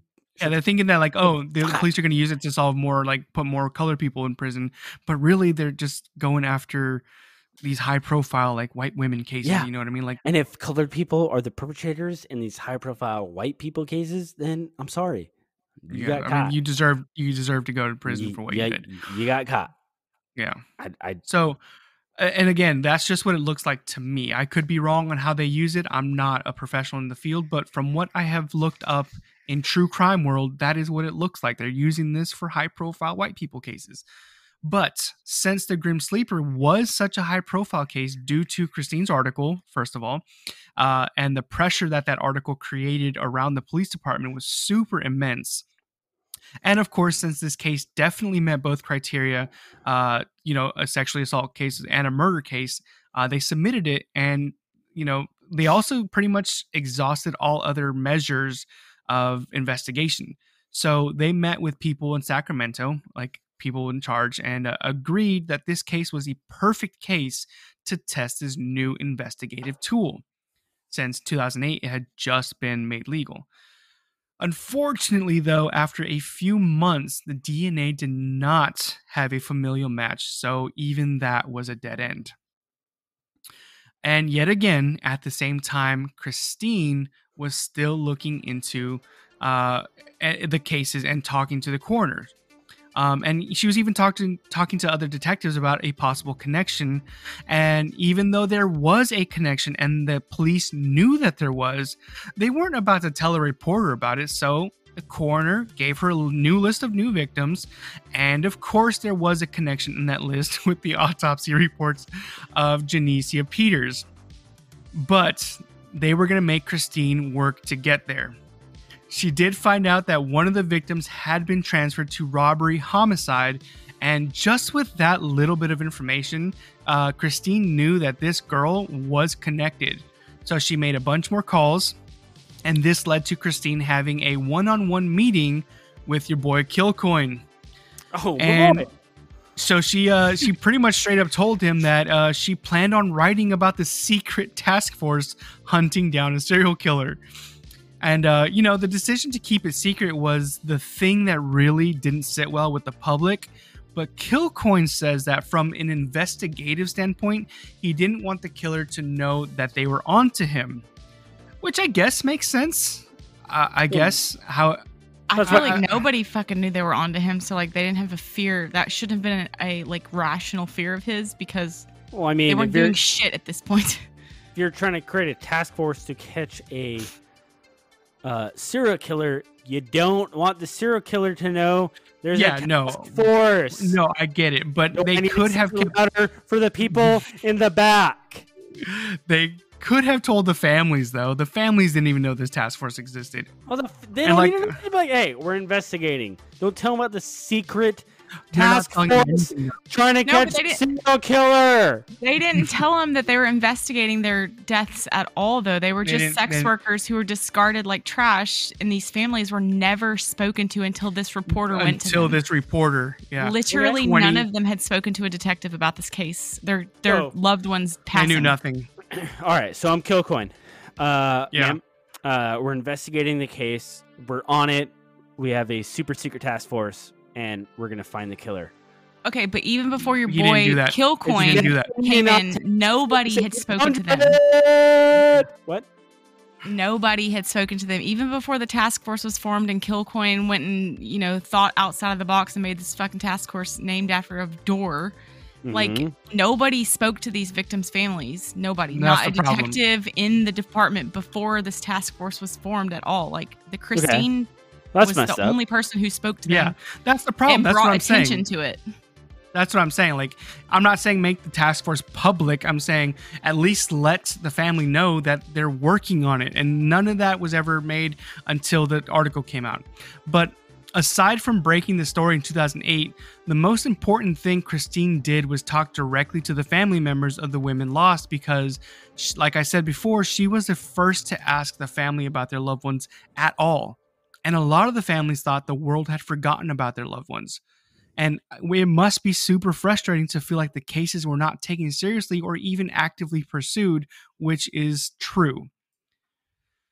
So, I mean, that's the problem here. It's not that they kept it a secret because obviously investigatively you can't fucking go around saying, hey, we're looking for you, guy. Like, you know what I mean? But the victims are who this is about, right? So any kind of communication with the families of people who lost somebody is kind of necessary, dude. Like, if you're actively investigating it now. But after the story broke, the police got a couple calls about the case, but really, Christine got a shit ton of calls, and a lot of them from like wives or girlfriends who thought their husbands were the killer. But some of them were there just ratting on their husband or boyfriend because they just wanted to get some kind of revenge. We've seen this before. Like, people make calls like, I think it's my boyfriend. You know how it goes. We talked about this before. People just trying to get their loved one in trouble or boyfriend in trouble. What? Yeah, people will say, oh, I think my boyfriend is the killer. And really, they're just like, maybe the boyfriend cheated or something. And they just want the cops to fuck with them. I don't know. Like, it happens more than you think. Emily, you're saying you never thought of that before? Absolutely not. That seems like a lot of stress on myself rather than him. Like, fuck that. I ain't got time for that. Looking at you, Octavia. Yeah. And I really don't think that's ever crossed her mind. Okay. That's not how she thinks. She takes a more direct approach. Yeah. I handle shit myself. Yeah. Well, good luck to y'all. So the people who called Christine called her and not the police because in case they were wrong, they didn't want their husband or friend or boyfriend to be the focus of the police. And actually on two separate occasions, women had asked Christine to give the police DNA because they didn't want to go directly to them. So the first one had given her a fork after having dinner, And the second one gave her a cup full of semen. And when Christine called detectives to ask what to do with a cup full of semen, she was told they were out of town. But it was a hot June day or whatever, so she asked, do I need to refrigerate this cup of semen? And they're like, yeah, go ahead and put that in your refrigerator, which she did. I just think it's funny. Like the first lady gives her a fork with DNA from her husband or whatever, and the second lady straight up here's some jizz. Was this the French woman? Yeah. Gross. She was just like, she's just like, I didn't know what else to get. Swallow it. Yeah, I don't know how she obtained the evidence, but she got it. But either way, both samples she submitted were not the perpetrator. So in the real police investigation, not the Christine investigation, they decided to focus on the weird phone call that was made about the van. Remember that phone call we played last episode? Yes. Where the guy was like, all right, bye-bye then. I know too many people, Yeah. I'm getting my name. Bye. Bye. So people, by the way, were pissed that the phone call had never been made public until 2 decades after the phone call had been made. It was never put on the news, like, hey, do you recognize this voice? Which probably could have helped a long time ago. A lot. So people were like, dude, why the fuck are you playing this now? It's been 22 years since that phone call. But, either way, along with the phone call, they focused on the blue and white church van, and they found that there were fingerprints on the van, and they happened to belong to a preacher. Unfortunately, that preacher had passed away, but again, either way, the DNA did not match the preacher, and he was ruled out. So they tried a new tactic. They were going to canvass the old neighborhood where Anitra had her encounter, and this actually proved to be somewhat difficult because the neighborhood had changed from mostly black people to Latinos. But still, they did find a few people who were around the area back in the day. And that's when they talked to 2 people who were already in prison for different crimes. And then they asked them if they recognized the voice in the phone call. And crazy enough, they both separately said the voice sounds like a guy they used to go to church with. And when they tracked down that guy, he was still alive. I don't think he was in prison, but he was, I think he was just around the neighborhood. But they played the tape for that guy, right? Who they 2 people said, like, this sounds like this guy. And so like, hey, listen to this tape. Tell us who you think this is. And that same guy even said that man sounds like me. That sounds like my voice. But according to him, he never made that phone call, or at least he didn't remember making that phone call. So what they did is they took a DNA sample, and of course, it was not a match. Wait, there was also another print found inside the van on the steering wheel, I believe, that was a parishioner of the church who was still alive, who was no, he wasn't a parishioner. His mother worked for the church. Yeah. And he drove the van. Was not supposed to be driving the van or whatever. They interviewed him. It was kind of sketch, but he wasn't this person who was the preacher that died. So there was another lead. But my thing is like, how were there only 2 fingerprints in this van to begin with? I don't know. I don't know how they did that. It might have been the 80s detectives who did a really good job of.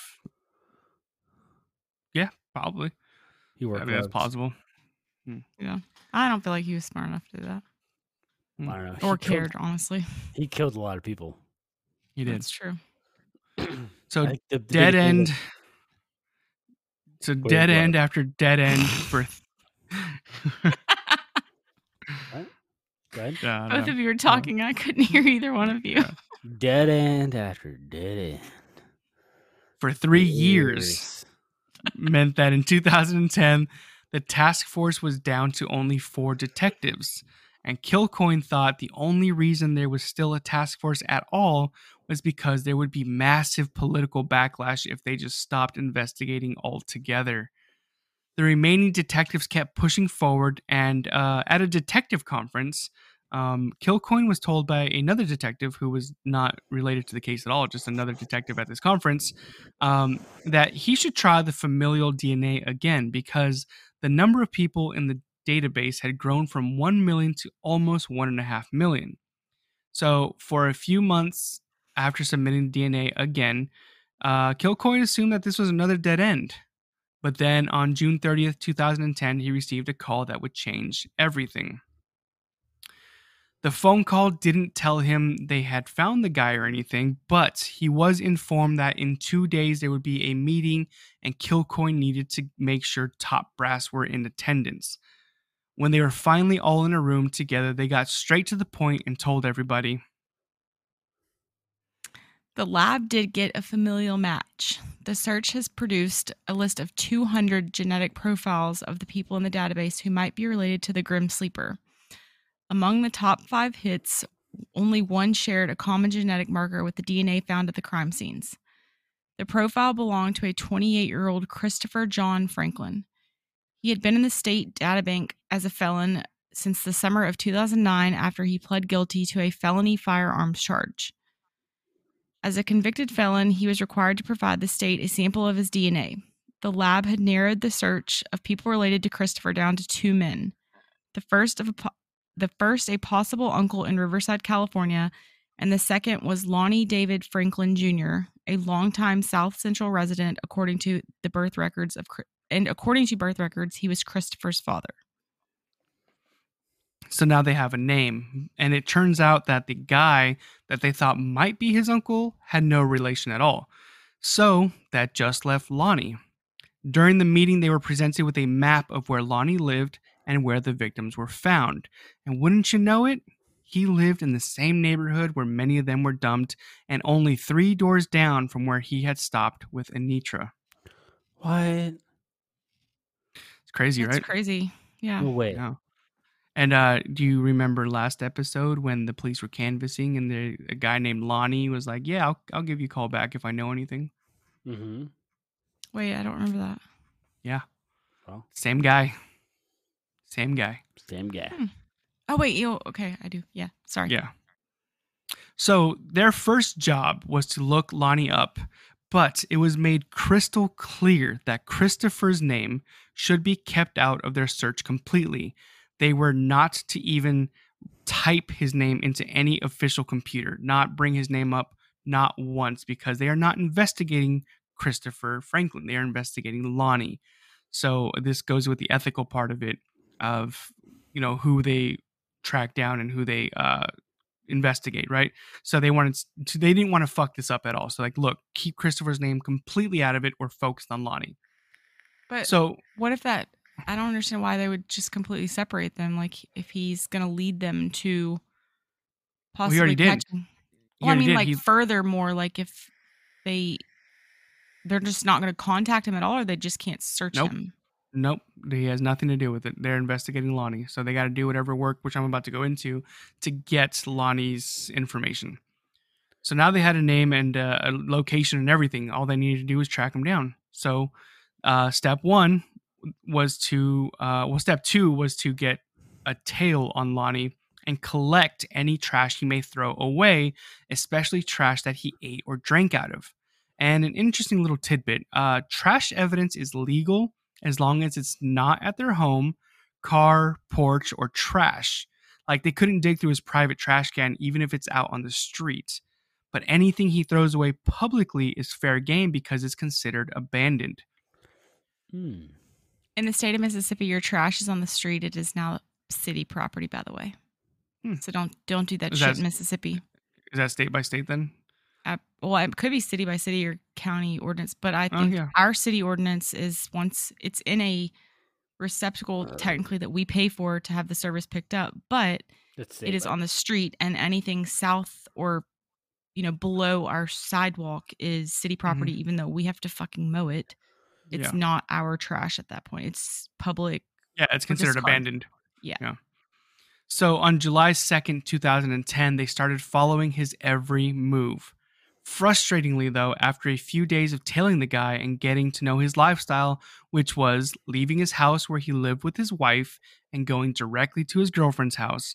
And then after spending time with his girlfriend, dropping her back off, and before heading home, he would stop and pick up a sex worker. What? That was his daily routine, basically. And which this picking up a sex worker turned out to be a tricky situation for the detectives because, if you remember, Lonnie kills sex workers. you know, well, the Grim Sleeper does. And so while they were following him, they were like, what the fuck do we do, guys? Like, are we about to witness Lonnie murder a sex worker in front of us? But of course, Kilcoyne was like, no, we're not about to do that. If you feel that she's in danger, you need to get a squad car out to pull him over and save her, right?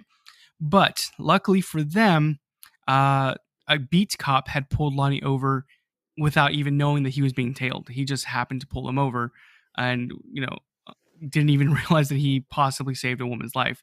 And so the cop got the woman out of the car, and Lonnie drove off, and that was it.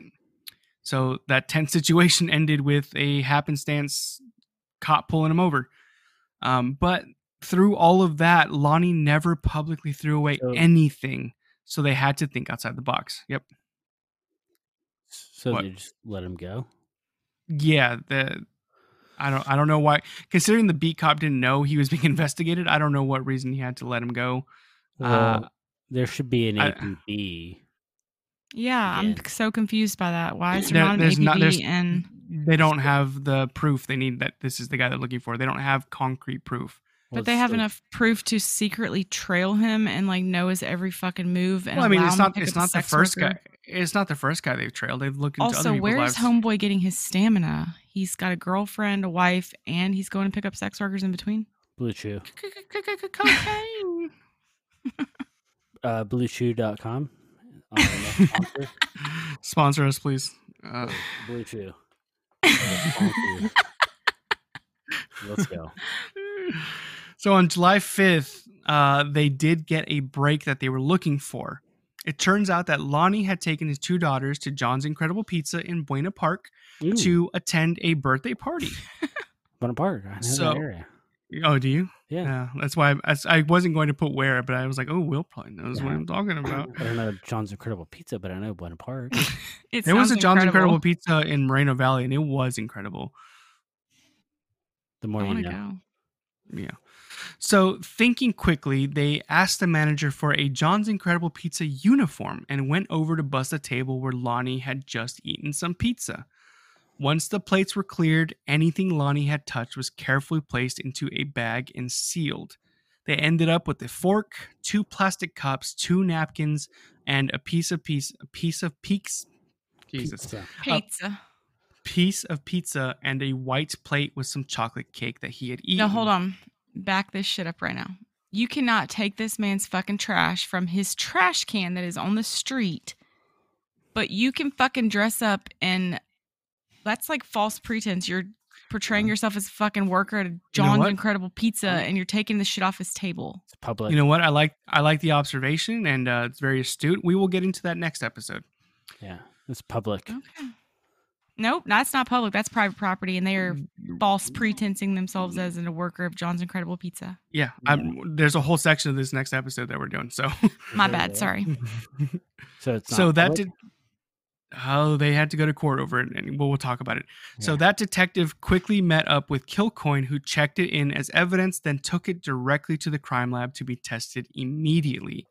He was told they would have their answer first thing the very next morning. However, the next day, instead of receiving a call with the results, he was told it would take one more day because it was 4th of July weekend and everyone was out. But he was reassured that they would have the info they needed by 5 a.m. on July the 7th. The next day, all the detectives left on the 800 task force were awake and ready to go. Kilcoyne was waiting for a call, and another guy was literally parked outside a judge's house with an arrest warrant ready to sign, and all he needed was the green light to get out of his car. So, the thing is that 6 o'clock, or actually he was told by 5 o'clock, so 5 o'clock came and went. So at 6 o'clock, Kilcoyne called the lab, but nobody answered. And so he was just getting kind of frustrated. He's like, dude, what the fuck? You said 5 o'clock. It's 6 o'clock. No one's answering. So at 6:10, he called again. At 6:15, he called again. No answer. So then he waited a few more minutes, but again, still no answer. At 6:30, he received a call, but it was just the guy parked outside the judge's house that was calling Kilcoyne like, yo, what the fuck, bro? Is it go time or not? But they still had no answers. Finally, at 6:45, he didn't get a call, but he got a short 2-word text that simply said, positive results. It turns out that the delay had been that almost everything they had brought in to be tested was like too greasy, or like it had like Italian dressing on it. So it wasn't easy, or they couldn't get a DNA sample out of it. But they did get lucky with a slice of cheese pizza that had hardened enough to get a good sample. With this information, they immediately got the judge to sign off, and they were ready to arrest Lonnie Franklin Jr., which at 9:20 a.m. on July the 7th, 2010, they had finally arrested the Grim Sleeper. And they just found the guy. Lonnie Franklin didn't put up a fight. They found him outside moving his green Honda Accord. And when they arrested him, he was just like, yeah, this makes sense. And that was it. Can you imagine being the judge that early in the morning? Like, yeah, hello? All right. No, he was at the door. He got his door knocked on, dude. He was Olivia Bensoning that shit. Yeah, he was at the door. Like, I think at the time, because it was like 6:45 or 6:50, the judge was outside, like having his morning coffee on his porch, and then a detective walks up and is like, "Hey, sign this," and he's like, "Okay." So I have to like go back a little bit and touch on this, because we're in 2010, and like I feel like you still had like a T9 texting method at this point. Why was no one answering the phone? Is it T9? Is that what that's called? Mm-hmm. The Nokia thing or whatever. Anyways, why was no one answering the phone call? But they felt it was like okay to text that. Instead of just fucking calling them back. That's really weird to me. They didn't have results, and they're like, we want to have results for you. Like, I don't know why they weren't answering, though. But yeah, most of my conversations didn't call back. Most of my conversations with employees now are text. So I think. Well, I mean, I get that, but like here. Well, they were now, busy. Like that's 2010. They're busy testing the sample, and they texted like all excited. Positive result. So that's all we got for this week. Join us next week as we get into the life of Lonnie and all the bullshit that they got into. There's like this fucking bullshit ass trial that took way too fucking long. And we'll talk about the rest of his life. He's actually had eventful life. Colorful life. Yeah. Dude, so we're at 2 hours. Yeah. I think the next one will be shorter, but I don't know about that. That's crazy. Yeah. Well, but again, thanks, Josh, for giving us this topic to talk about. Thanks, Josh. Thoroughly enjoyed every moment. Actually thankful, Will. You don't sound actually thankful. Did you enjoy this 2-hour-long episode, sir? I hope it's only part 2, sir. I hope you listen to it, you son of a bitch. Check us out on our socials, at Bloodthirsty Times on Facebook and Instagram, at Bloodthirsty Pod on Twitter. We all have link trees, and email us if you have any topics that you want to talk about, or if you have any questions related to this topic, at bloodthirstypod@gmail.com. And Will's OnlyFans is in his bio. Yep. So we'll see you next week for the end of this series. And then after that, we have another serial killer to jump into. Yay. And we might be going visual soon. Yeah, we might. See how it works out. All right. Bye. Bye, everybody. See you next week. Get it, boy.